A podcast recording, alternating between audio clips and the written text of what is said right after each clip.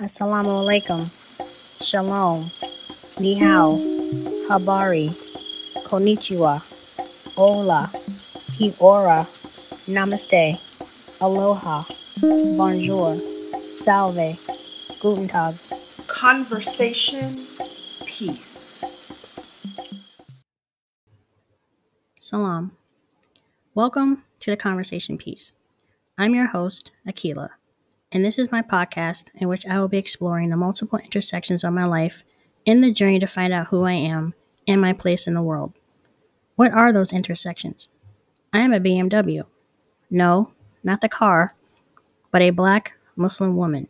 See? No trademark infringement intended. In my observations, there is so much more to being black, to being a Muslim, and to being a woman. I am much more than these identifiers because I do not want to allow myself to be boxed in by identifiers. I have always known and felt a bit different from the norm. Looking back at my life thus far, I have felt like an observing outsider, but one who is comfortable with not fitting in, even though I'm still trying to find my place and my footing in the world. I have my mother to thank for that. One of the first pieces of advice that I took to heart came from my mother. She probably won't remember telling me this, but she said, Your name, Aquila, is Arabic and it means intelligent. You are unique and you do not have to follow behind anyone else. Walk to the beat of your own drum.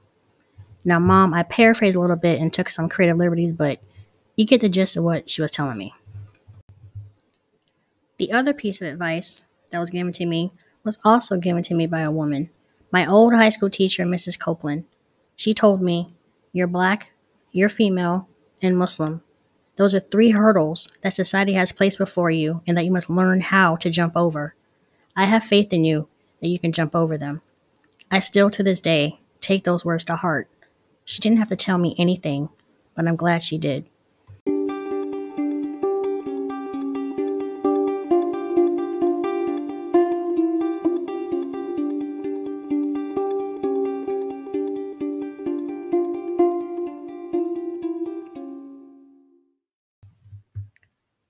Let us start the journey down one intersection black. Now, I should warn you, I am not the spokesman for black people, nor am I trying to be. If you stuck with me so far, you're probably thinking, you don't sound black. Hmm. I've heard this all my life and from just about everyone. I don't even know if it's a compliment or an insult. First, what does that mean to sound black? Well, in my experience, it depends on the messenger. See, with some white people, it's because I use words to express myself. Oh, you're so articulate. Thanks. And with some black people, it's because I use words. I'm being slightly facetious here, but I've also been told that I'm not black enough. Again, what does that mean? Like, are you kidding me? So, I like music that comes from Korea, Japan, Germany, Nigeria, everywhere. I like anime. I like sunsets. I like vans. I'm referring to the shoes. I like to go for walks. I like to read. Now I sound like I'm advertising for a dating app, but I hope you see where I'm going. There's no title holder to black. One of the most beautiful things about black people is that we are diverse from everything to skin tone to personal interests. We are not, nor never will be, a monolith because we're human like everyone else. And humanity needs to learn how to be loving and unique and stand strong, like the colors of the rainbow. Do you see the red telling orange to be a certain way? No. Each color stands out because they all coexist together to reflect a beautiful phenomenon. By the way, did you know that rainbows appear in the sky opposite the sun? What? Brain explosion. No, I just I just googled that.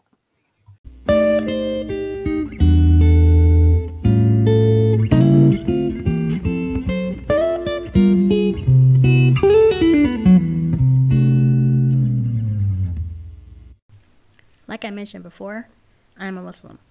I was born into the religion, but a few years back I took the Shahada, the Muslim profession declaration of faith, which is La ilaha illallah and Muhammad Rasulullah, which means there is no God but Allah and Muhammad is the messenger of God. Allah is the Arabic word translated into English meaning the God. Al for the, La for God. For those of you who are unfamiliar with Islam, Islam means peace. Islam is a religion that professes to believe in the one God, just like Judaism and Christianity. A Muslim is one who submits his or herself to the will of God. And the latest statistics have Islam with over 2 billion followers and is considered the fastest growing religion in the world. I'm going to get a little serious here. My faith has never been an issue for me. Sure, there are times I've had questions, but I still do. I don't feel there's anything wrong with questioning. That's how I learn, is from my clarity. I don't think one should follow blindly into anything until one has a clear understanding of what it is that they're doing. I don't impose my views on anyone, and as a Muslim, that is not my job. It is not my job to make people Muslim. Surah 2, verse 256. Let there be no compulsion in religion. Truth stands out clear from error. Whoever rejects evil and believes in God has grasped the most trustworthy handhold that never breaks. But there have been times when I feel my religion was an issue for other people, and it shows up in the most mundane situations. For instance, I don't drink alcohol. That is prohibited in Islam because we strive to be in control of our fac- faculties and be in control of ourselves as much as possible. And alcohol, especially when it's abused, hinders that control. I don't drink, but there have been times when people would take it as a personal affront if I didn't join them in a drink, which I just have to laugh at. How is me conducting myself in a certain manner offensive to you? I realize that if I'm conscious of my actions and my behaviors, and I'm consistent with those behaviors, people do pay attention. I had a supervisor tell me once that she found it confusing trying to reconcile the fact that I was Muslim compared to what the media showed her or what she knew of Muslims. So the way I heard that was, Are you assuming I'm a terrorist? Astaghfirullah. I see forgiveness in God. She did not call me a terrorist, and outside that statement, she always had respect for my faith. But growing up, people would, you know, when I would tell them I was Muslim, they were like, So where were you born? I'm like, New York. Then sometimes I get, Where are your parents from?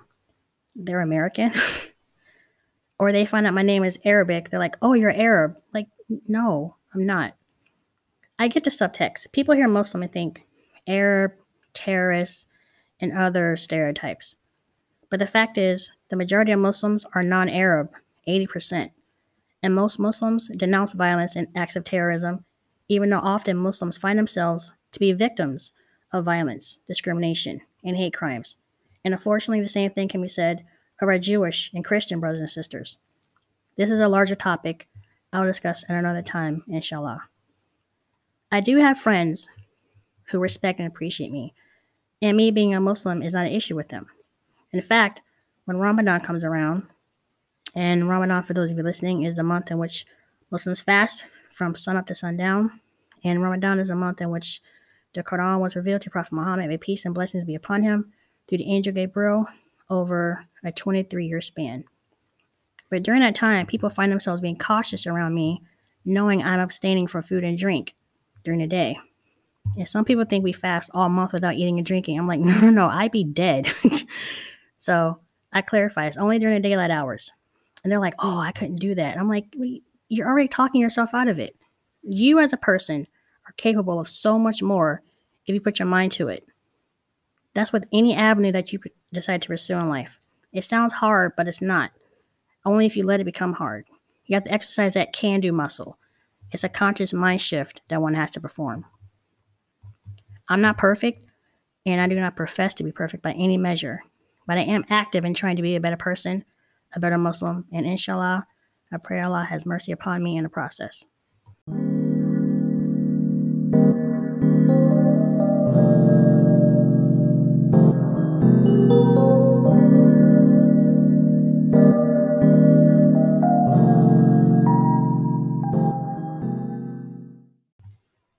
Lastly, I am a woman. Hear me roar. That was a cat.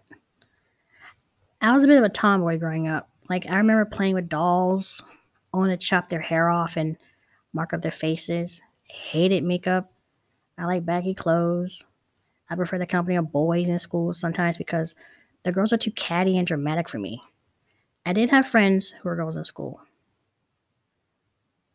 But I found the company of guys cooler They talked about sports, and I love sports growing up, especially tennis. I wanted to be a tennis player and even had a coach before my mom killed that dream. I'll save that for another podcast. But how I see myself as a woman is in large part about how I see myself in my totality. And I'm still learning about myself. I do champion women.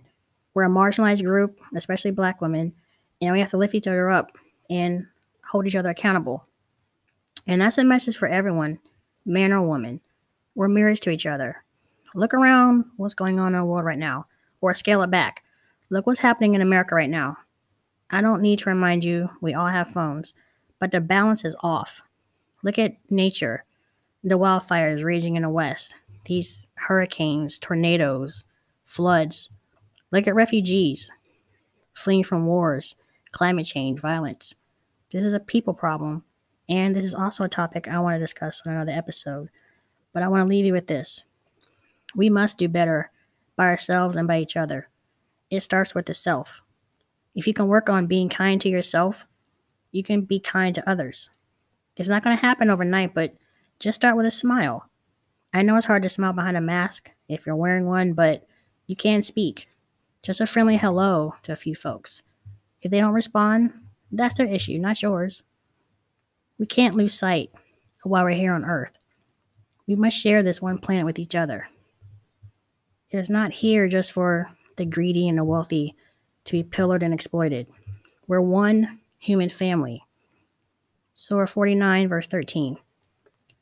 O mankind, we created you from a single pair of a male and a female. It made you into nations and tribes, that you may know each other, not that you may despise each other. Verily, the most honored of you in the sight of God is the most righteous of you. I want to thank my brother Shahid, my mother Rashida, my sister Kalila, my imam, Imam Abdul Haq Muhammad, and my best friend Cece, all of who encouraged me to start a podcast in the first place. I also want to thank Brianna Bolden for doing my artwork and for all of you who took the time to listen. I hope you will join me again. Until next time, remember when you start a conversation, start it with peace. Assalamu alaikum.